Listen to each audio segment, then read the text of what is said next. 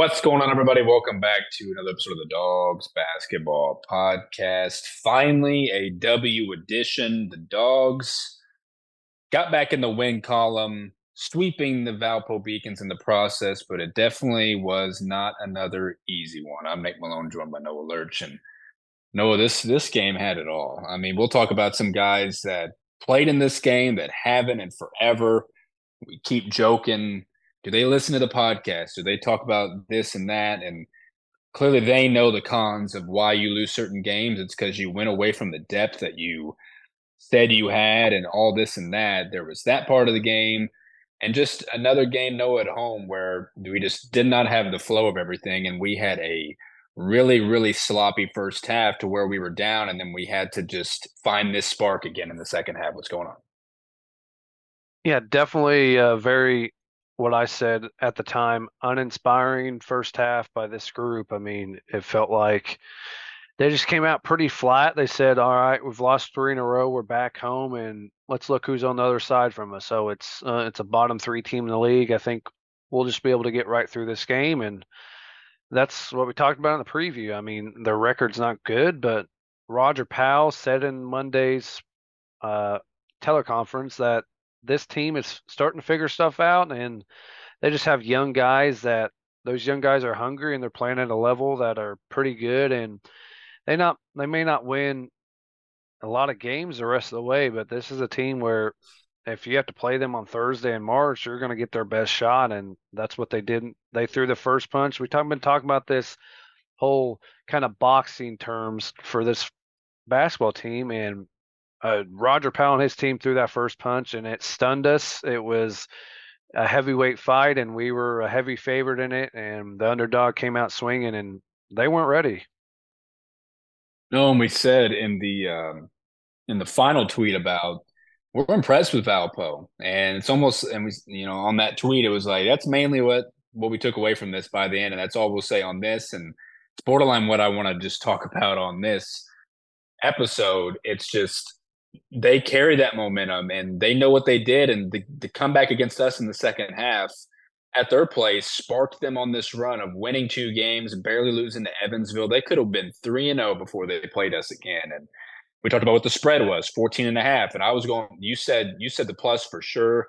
I was going back and forth only because I said this team needs to just, you know, yeah, off three losses, like come in here and like kick some ass that for a team that you definitely no matter how they're doing, they are that bottom feeding team. You need to show what you are and show that you're snapping out of a funk and you know being the team that you had been for most of the season until this rut. And you know, no doubt they came out swinging. And even on their side, a lot of a lot of stuff happened. They on the board first. Of course, Stafford's doing his thing. We we knew that he's been hurt two games throughout like you know last month or so. He got banged up in this game in the first half uh, hit knees with somebody else, and they didn't have him for like a 10 minute stretch. And they were still confidently, you know, getting some looks and stopping us on defense. And, you know, and X again had a, had a sloppy, not good first half. And Trent Brown was carrying the way. Not a whole lot of others were doing anything. It was low scoring. Cooper Schwieger continues to be incredible. I didn't look. We talked, I think, after the game or something, or even yesterday about I wonder if this is because he had 19, I think, a game prior. And now he had 20. I, I think that's got to be his season high, and he's just he's just awesome. He's getting like nine rebounds every other game, or close to 10, and really impressed with him. DeAveiro did a lot of good things. Again, we didn't, um, you know, he didn't do what he did against us in the last game, but he was still good. I mean, they're freshmen. I mean, they played a lot of freshmen this game. Boy coming off a big game was fine, and then you got Jackson Edwards. I mean just athletes. And again, they they got Roger Powell behind them playing this kind of way, and for sure got slapped in the face. And even to the point where again, down five at half, and you're shooting the likes of 21% from three, 44 from the field. Valpo four of seven from three. And they were beating us at the free throw line. They were getting fouled. We got in the bonus really early. I mean, no, there was more foul trouble in this game. And then, I mean, we saw exactly you know, we didn't see Sheridan in this first half, but no, we saw somebody we hadn't seen in forever, which is just odd. Again, how do you just you could talk about obviously what RJ's been through, like what they've been treating him as in the last week.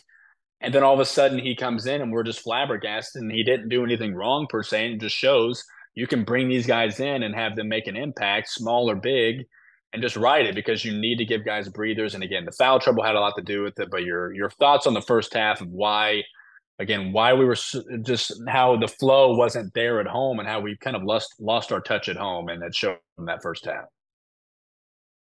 Yeah, it was just. I mean, we continue to talk rotations with this with this staff, and seems to be we would go through that first half, and you see obviously the the the, usuals come in with Kennard and Jarrett, um, then Trey, which we see sometimes, and he's either been banged up, missed, didn't dress a game, but now he's back, and sometimes he plays, sometimes he doesn't. Then RJ all of a sudden then all of a sudden, late in the first half, here comes Scotty. Finally, we're like, "What? What are you waiting for?" This guy. I mean, you talked about on the on the preview of what he did against them. Had 14 points up there, and he was a dominant force. And they they were forced up there to play Jerome Palm because a guy who didn't even play in this game because we put in Scotty and Sepp couldn't handle him, got in a little bit of foul trouble, I think, up there. So he was a mismatch, and we don't use him in barely in this first half and barely in this game, but yeah, definitely. I mean, got in foul trouble. We did. I mean, I think X and Clarence both had two, three fouls, or two, or I think X had two and Clarence had one. I think Scotty got um, maybe one as well. But yeah, just two. We only had four turnovers, so it's not like we're turning over the ball. We just we're continuing to get good looks, and we still have yet to step up and knock down shots. I mean, in that first half, I mean, Trent Brown was the aggressor. He ends up four of nine, one of six from three. Um, he's still struggling, but was the leading scorer, nine points. Um, but we're two of two of five from the free throw line. That's usually not. I think Clarence was two of four and X oh for one, shockingly. Um, but yeah, I mean, just watching Roger and his staff, seeing him when Isaiah went down, he was just kind of like screaming. I don't know if he was directed at the ref, but he's very vocal on the sidelines. I like to see him. I like watching him on the sidelines. So, um, but yeah, I mean, seeing RJ Trey and Scotty for a rare two minutes uh, against the team we could take advantage of with him is just I'm still. It's not like it's like all right, you're on a three game using streak. All right, RJ, we're gonna see what you're made of now. I mean, it's a little too late for that. You need to find a rhythm and. You see every other teams, like I was telling you kind of yesterday. I mean, every other team pretty much unless major foul issues or injuries happen, they have their rotation sets and they people know what their roles are and our guys off the bench have no idea what they're doing. Yeah, again, it is too late and whether you want to still preach, oh, we want to play our best basketball at this time of year, but you're right.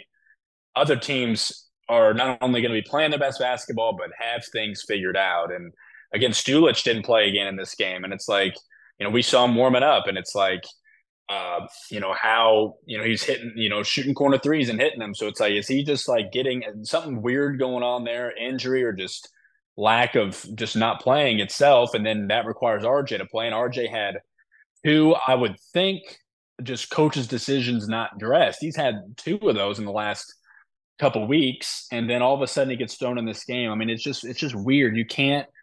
And again, you know, Trey got in foul trouble in this first half. He is dealing with maybe an injury we haven't, you know, asked around about the specifics of that, but he did score in this game. He looked a little antsy itself, and then, you know, even with foul trouble, he came out, and it seemed like he, you know, was still dealing with something. That's when we saw Sheridan, you know, later on in the second half. But, uh, you know, most of those guys that did come in that barely played. I mean, with Scotty just in those two and a half minutes, because I'm thinking, because I'm looking at Kennard's game, and I remember saying we need the we need Kennard to have a uh, you know, one of those, you know, just a little bit of a breakout in terms of like five points, active and stuff. And he was definitely that. You saw from the start of the game, he was, you know, ripping and driving and scoring at the rim himself. And then he got a three because Scotty was fighting for offensive rebounds once again. He had he was getting them on with four dudes around him, and he ended up finding a ball and then kicked it out to Kennard, who hit a corner three that helped some things throughout that as well. So Kennard was at seven. Scotty got that sweet assist.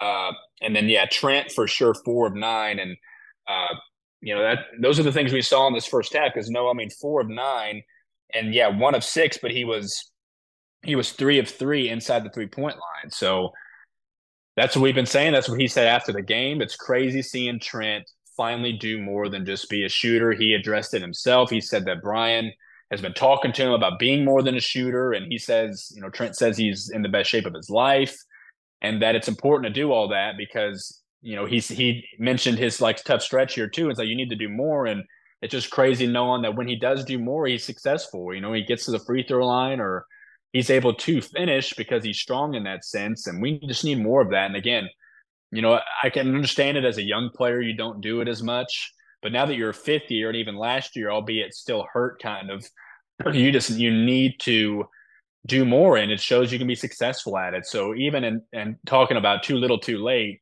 it's not too, too late for Trent to like help this season and keep doing those things. But just in his career, it's like he should have been doing it a long time ago more often and he could have just been even more impactful than he already was. But those are the kind of things that stuck out in the first half. I mean, X 15 and a half minutes, as you said, one of five and only had two points. And there was a little scuffle before halftime. Uh, him and a Valpo player, and we knew at that moment we were just like, "What was that?" And then I think we maybe said during halftime and at the start of the second half that maybe that got that's something that gets X going. That's something that gets this team going. So kicking off in the second half, uh, it was. I mean, no, I mean, I'll get your thoughts on this, and we'll and we'll just finish out talking about how this game went, but. Just how the morale was in the first half, that you can just switch around here in the second half, dive on loose balls, do something and it's those kinds of things effort wise that that makes you snap out of a you know snap into it in a game against a team like this and we were saying amongst ourselves like that should not happen that it takes just the extra effort to get you going in a game itself and you said to me also like we never expected a Bryan team to not be as disciplined on defense or even lack that kind of fire and anything i mean the first 10 minutes forcing Valpo tough shots and it says we went on a 23 to 3 run and we took the lead and we never looked back. I mean, Noah, throughout that run, again, it's sparked by a lot of those things that really shouldn't ever require a team like this to snap out of it and an effort sense. Your thoughts on that? Yeah, I mean, I, I remember turning to halftime, turning to you and our buddy Mitch and saying, I asked him, I said, I don't even think this fan base cheered in the first half. Like I asked him, I literally asked him. I said, "What what's the biggest cheer you heard during or during that first half?" And he and he he literally got it because it make it makes no sense. And he's a fan favorite, but the biggest ovation was for when Scotty came in for his two and a half minutes. I mean, that's how dead this team and energy was just sucked out of the whole arena the first half. And yeah, it takes those plays. This is what makes this, and uh, that's what the nickname Bryan wants to continue to strive for and live up to is Floor Burn U and those are the I mean I mean Trent's always going to do it. But it took your best player, Xavier Johnson, one of the top leading scorers and one of the best defensive players in the country, just get on the floor a couple times to get him going and obviously you mentioned a little bit, maybe it was that little whatever, maybe Jackson Edwards or one of them said something to X right before half and uh, Antonio Petty, the referee, had him again. Don't know why we keep getting him. Um, he's still awful. He didn't do anything crazy in this game, but whatever they said, I mean, and then whatever Bryan said in the halftime, I mean, they started. It was there and it was clear. And if they would have done, if they would have done what they did in the second half, just to play the style, I mean, outscoring them 46-35, you'd have you would have covered the spread like you you felt like we needed to do and what you should have done against a team like this but obviously yeah i mean x stepping up in that second half trent still being more aggressive still one of eight so maybe maybe that's a look ahead to maybe one of our dog picks later today because when he has a bad game usually what happens he has a good game but yeah i mean then big time shots uh, he took good shots. I don't think he I don't think he took one bad three. Troy D'Amico shot making was on point, four of seven from three, one of two from the line. Um, he had one of the better plus minuses. Played his butt off. Thought one of the better games by Troy. I was really really really like what I saw with the the shot decision or shot selection and uh, just stepping up and making big shots because this is what we've been talking about and waiting for him. We don't mind him taking seven threes in a game. It's the type of threes he takes in a game. Exactly. And there might have been one that was contested or something that I remember because I I think I said out loud, "No way," and then he makes it, and we've said that a lot on, about Troy this year, and it it lives up to the no way, and then he'll drain one, and he was great in this game.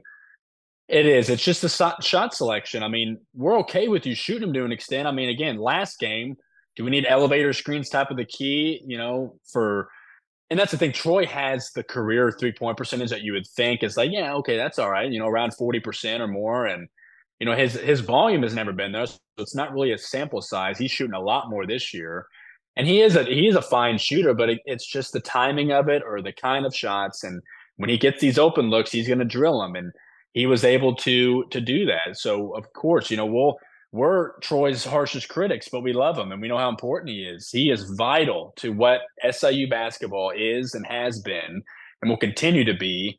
That, you know, of course, we're going to point out great games and we're going to point out when, you know, he needs to improve and not, you know, play that kind of basketball that we don't need in certain games. So, but he was phenomenal with those 13 points.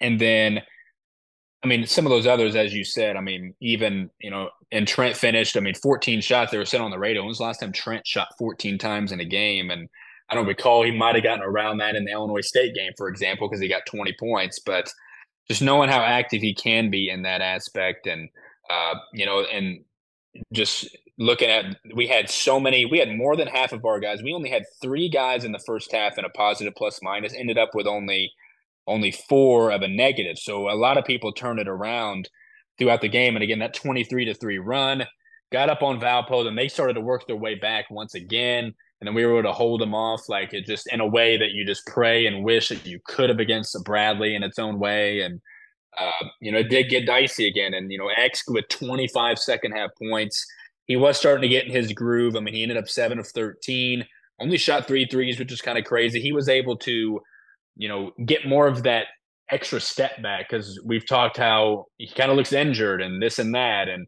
you said there, it's like we, you know, because his effort was not great in the first half. Obviously, nobody's were, but his steals to where he would literally just stand and they'd be going on a fast break and he wouldn't like try to go back. And even when he would, he gets the bad call and they got a couple and ones off of it too. So again, uh, the all of the efforts one of the worst we've seen in a long time in that first half. But then he turns it on gets to the rim, is able to blow past guys, um, and then get just overall his shots to fall. And then, course, 12 of 14 from the free throw line. He missed one. I think it might have been at the end of the first half or something where it's like we can't get anything to go, and that led to the to the deficit there. But he ended up, of course, with uh, four rebounds, five assists, did have those four turnovers, a block, two steals. Troy had three steals uh, and Trent 38 minutes of other things that stick out in this. But no, we overall, I mean, Clarence, he was rebounding really well in the first half too when Valpo was missing their shots. I mean, Clarence eight and eight. I mean, he continues to play well, and he'll have the bad moments. Still, he overplays on defense. It's it's maddening the, how continuously he starts to do it because you know he's overplaying Schwieger. Schwieger is just getting anything he wants. He's hitting the threes. We saw Trent on him because we switch everything, of course, and uh, Trent got on him and kind of pulled his own chair out underneath him and just slipped. Schwieger got an easy layup. So it's like Schwieger's just really good in that sense. But in terms of just the defense, sometimes wasn't there for us. But uh, no, and again, we, we saw Sheridan in this game, and it's we saw him come to the scores table, and then they took a timeout, and then it's like watch him come to the scores table and then not end up coming in because of this TV timeout, and he did. And I mean, Noah, he was we've seen some people say like what they saw from him. It's like, well, you barely saw anything. How can you even get like a a bad, you know, idea of what he did when he came in? He he handled the ball. He actually had good post defense. He was on Schwieger or somebody, someone bigger than him, and they missed him. We got the rebound and went. He handled the ball. He looked like, I mean, people saying he didn't look like a college player. He looked like a college player out there. He looks, he just looks like in good shape and everything. And again, Noah, the one minute he gets isn't going to show us anything. It's not even enough of sample size to help him moving forward. Uh, clearly, any PT helps anybody, but you know, it's just odd seeing him in again. Maybe that's because of Trey, and that's what we should have saw in you and I. But your thoughts on what you saw from Sheridan and why the heck you think he even played again? Again, it's weird. Same thing with like an RJ, and then your overall other takeaways, and then final thoughts of this game. Yeah, definitely weird, limited, and wondering exactly what's going on with Trey Miller. You think uh, at this point there'd be a question asked to Bryan Mullins about him, but they're yet yet to be.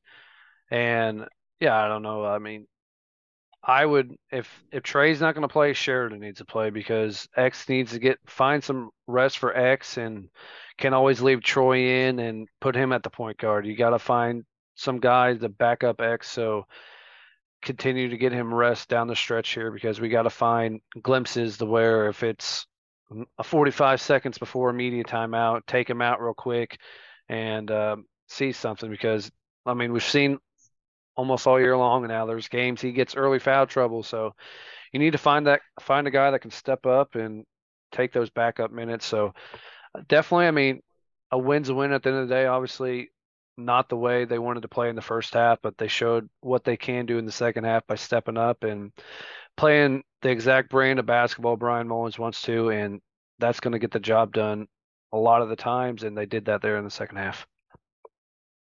Yeah, um, but again, shout out to Valpo and their ability to you know hit key shots, defend when they needed to, and they gave up that run there, but uh, you know they they still hung tough, and we respect everything Roger's been doing. As you said earlier, it would teams should be afraid because I don't. Just depending and seeing what else has happened around the league, you know, they could drop games, and next thing you know, they could be eleven or twelve. But they're playing like they're not going to so, you know, a seven seed, if they get a 10, a seven seed should be worried. And they're going to keep fighting the rest of the year. They're going to steal some games more than likely, and they're going to, you know, leave some of that like, okay, this definitely is no cakewalk on Thursday for a lot of teams. So, love what we saw from them um, overall. So, yeah, we ended up, I mean, 44% overall in the first half, 50 in the second. Continue to shoot free throws extremely well, 20 of 26. We were 18 of 21 I think uh, one of those misses was Troy, and then uh, I mean, if I was looking, I guess I have it in front of me. X missed two, and then Troy missed, or Trent missed one. Troy missed once, and then Clarence missed two. So they actually missed. They had six. So I was trying to go through who was what. So most of the people that shot him uh, missed at least one overall in that. Um, there were some just Bryan quotes real fast that stuck out to me. He said.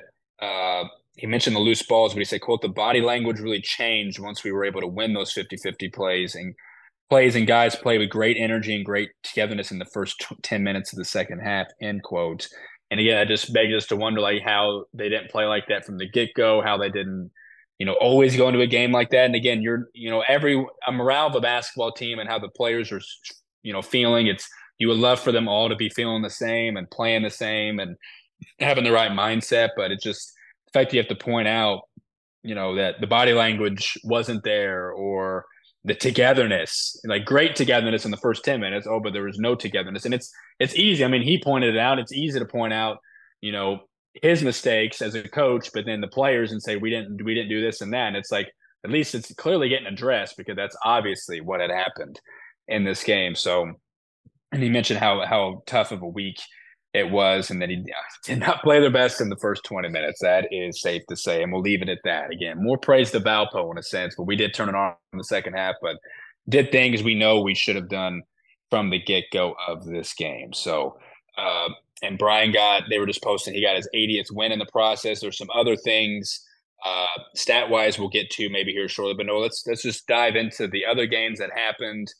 Uh, you know, there were some there were some good ones definitely some good ones uh, this past you know through this week, and then what we got coming up this weekend. Yeah, go, we talked about Tuesday, what was going on that night after we hopped off the podcast. Belmont on Belmont on the road at Illinois State up in Normal. The Redbirds uh, get another win, 77-67. Belmont refuses, besides one game, refuses to go on the road and win a basketball game. Um, Myles Foster, big time for Illinois State with 19 and 10 rebounds, five assists. Uh, Johnny Davis, good again. Burford, Dalton Banks had 11. Kinziger, 13 off the bench, 13 and seven rebounds and three assists for a freshman off the bench. So, very good win. Pedon's trying to find the right direction, and they started look more like the team everybody thought they would be this year here recently than for Belmont. Dia had 19, um, but they continue, like I said, they won't go on the road and win win any game. Still no Gillespie, obviously. Then Evansville goes on the road and plays a decent game, plays a pretty good, pretty tough game against UNI in the McLeod Center. But the Panthers pulled out 70 to 63. Tytan Anderson had 15 and 10. Bowen had 14. Heise had 15. Then for Evansville, still no Ben Humrichous. Toumi had 20 and 6. Uh, Cuff had 13. Chuck Bailey had 14. So um, they're still still struggling without their best scorer, obviously, in Humrichous, but um, they continue to play pretty close. Besides the Drake game, they've been playing close and tough. So it's another team like Valpo that are giving teams their best shot, even without their best player. Then on Wednesday, Murray State went on the road, played Bradley in Carver Arena, 71 63 win for the Braves. Um, Malavi, Malevy Leons 17 and 7 in that game. Duke Deen 13, Hickman 12, Hannah 12, Christian Davis off the bench with 12. So really spread scoring for them. Then on the other side, the team will preview here in a little bit. Um, was led by Rob Perry, 15 points, uh, one of his highest scoring games here in the Valley so far. So then the other two games, Indiana State goes on the road in Chicago, plays the UIC Flames. Flames gave them everything they wanted and more. I mean, 89 83 win for the Trees on the road, only up two at halftime. I mean, Robbie Avila still great 26, 11, and 6. Canton had 10 and 11, but the guy, Isaiah Swope, 30 point outing, hit six threes in this one. Just absolutely, they continue to roll, and they got a big one tomorrow.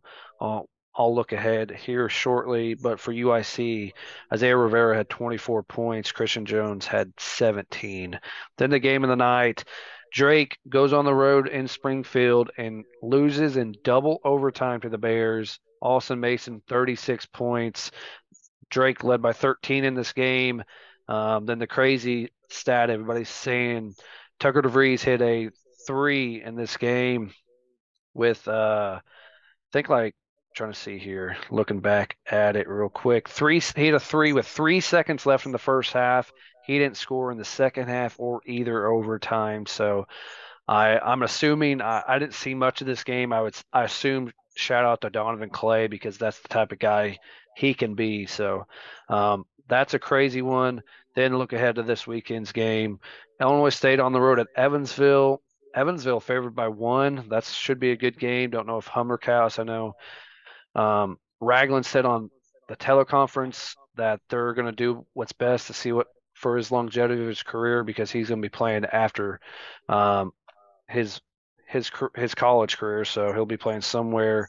Missouri State on the road at Valpo. Missouri State favored by three. UIC at Belmont. Bradley at Indiana State at five on ESPNU. That's the big one. Then UNI at Drake. Battle of the Iowa schools. Definitely a good one to watch. So a lot of important games this weekend. And I mean, UNI goes on the road and upside Drake. That moves, starts the a little bit of a shift in the standings. Bradley and Indiana State. Then just to jump into the new what the standings look like real quick. Indiana State's at the top at eight and one, followed by Drake and Bradley with seven and two. UNI six and three. Then it's the Salukis and the Racers at five and four. So to space out a little bit more after this one, um, if UNI loses to Drake on the road at Drake, the winner of our game ties for them with fourth. Belmont, Illinois State at four and five, Missouri State three and six, Evansville, Valpo two and seven, then one and eight, UIC at the bottom.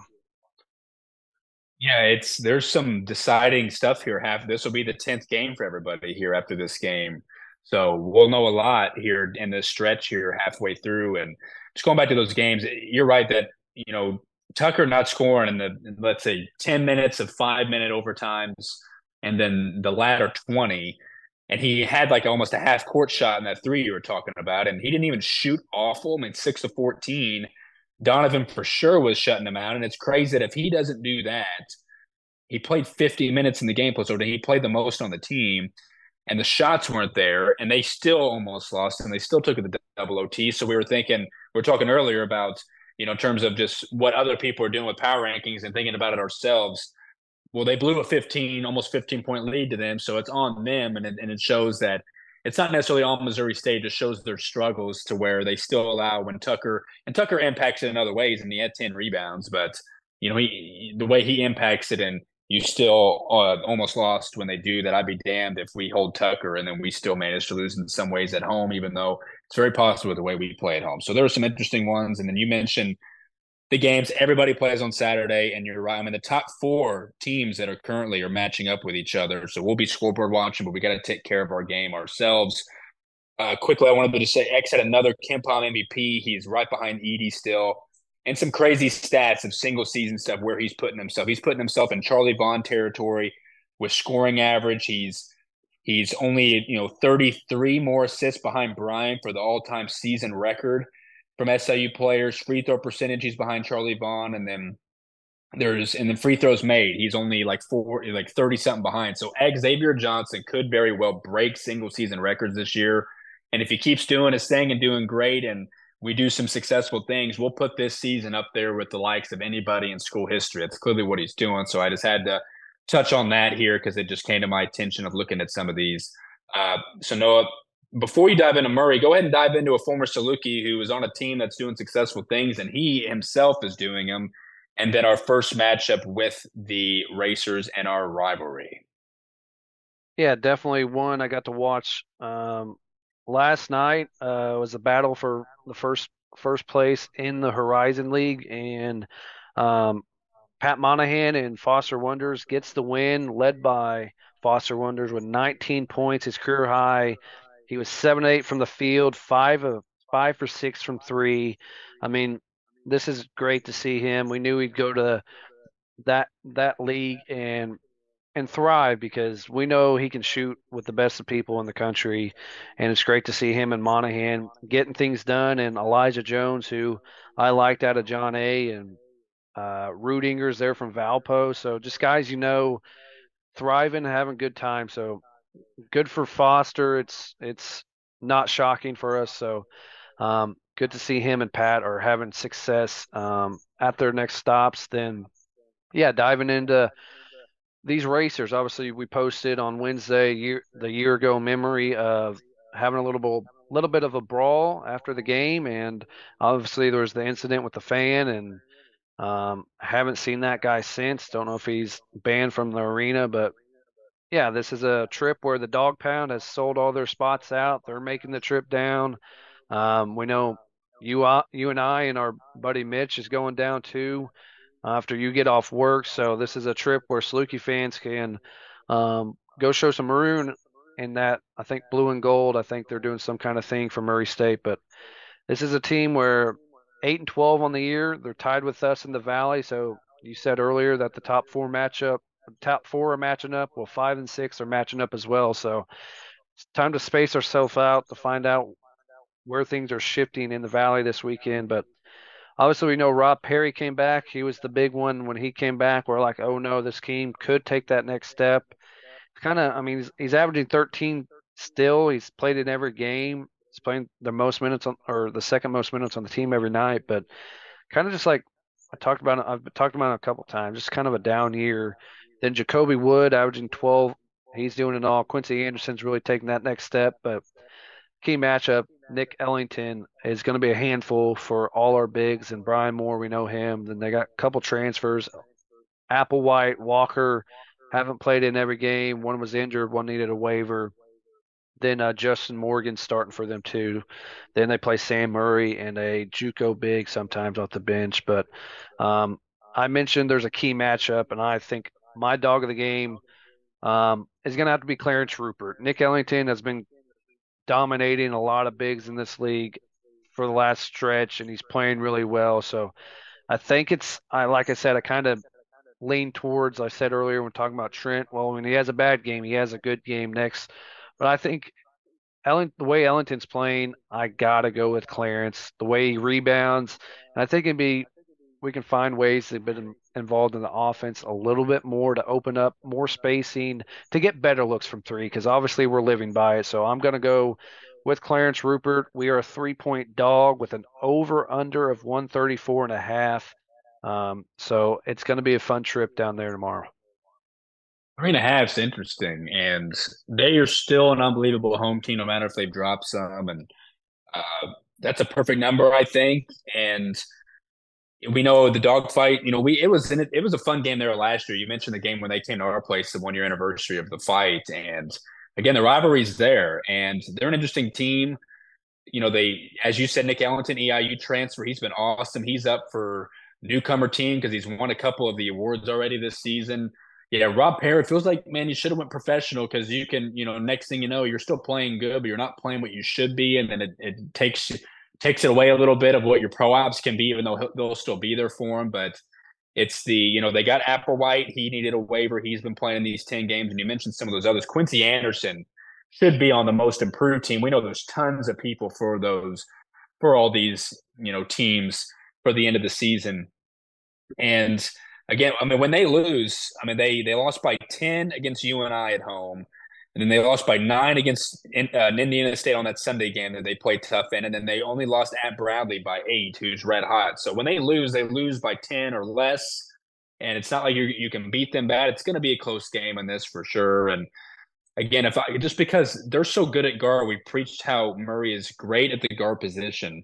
They have Brian Moore coming off the bench. And who do we have coming off the bench? If Trey Miller's hurt and Sheridan is just a freshman coming in there, it's just a heavy X and Trent game. And I'm not going to pick either of those. And we've said how, you know, wanted to keep AJ off limits too. And I picked Kennard in the last game. So I'm going to go with Troy because, again, if, because it's like, who else are you going to pick if you crunch the rotation a little bit? I mean, we could see RJ in this game again continuously.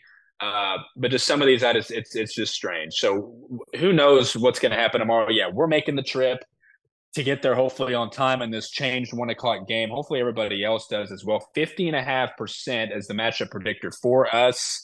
But you said there they are the favorites. So it's a game matching up with five and six. We need this one because we got Missouri State coming in town next week. So another tough stretch here. Go get another road dub for the dogs. Looking forward to it. Hopefully, a lot of other people show up and show out tomorrow at one o'clock, looking for that dub. So for Nick Malone, no alerts. As always, go dogs.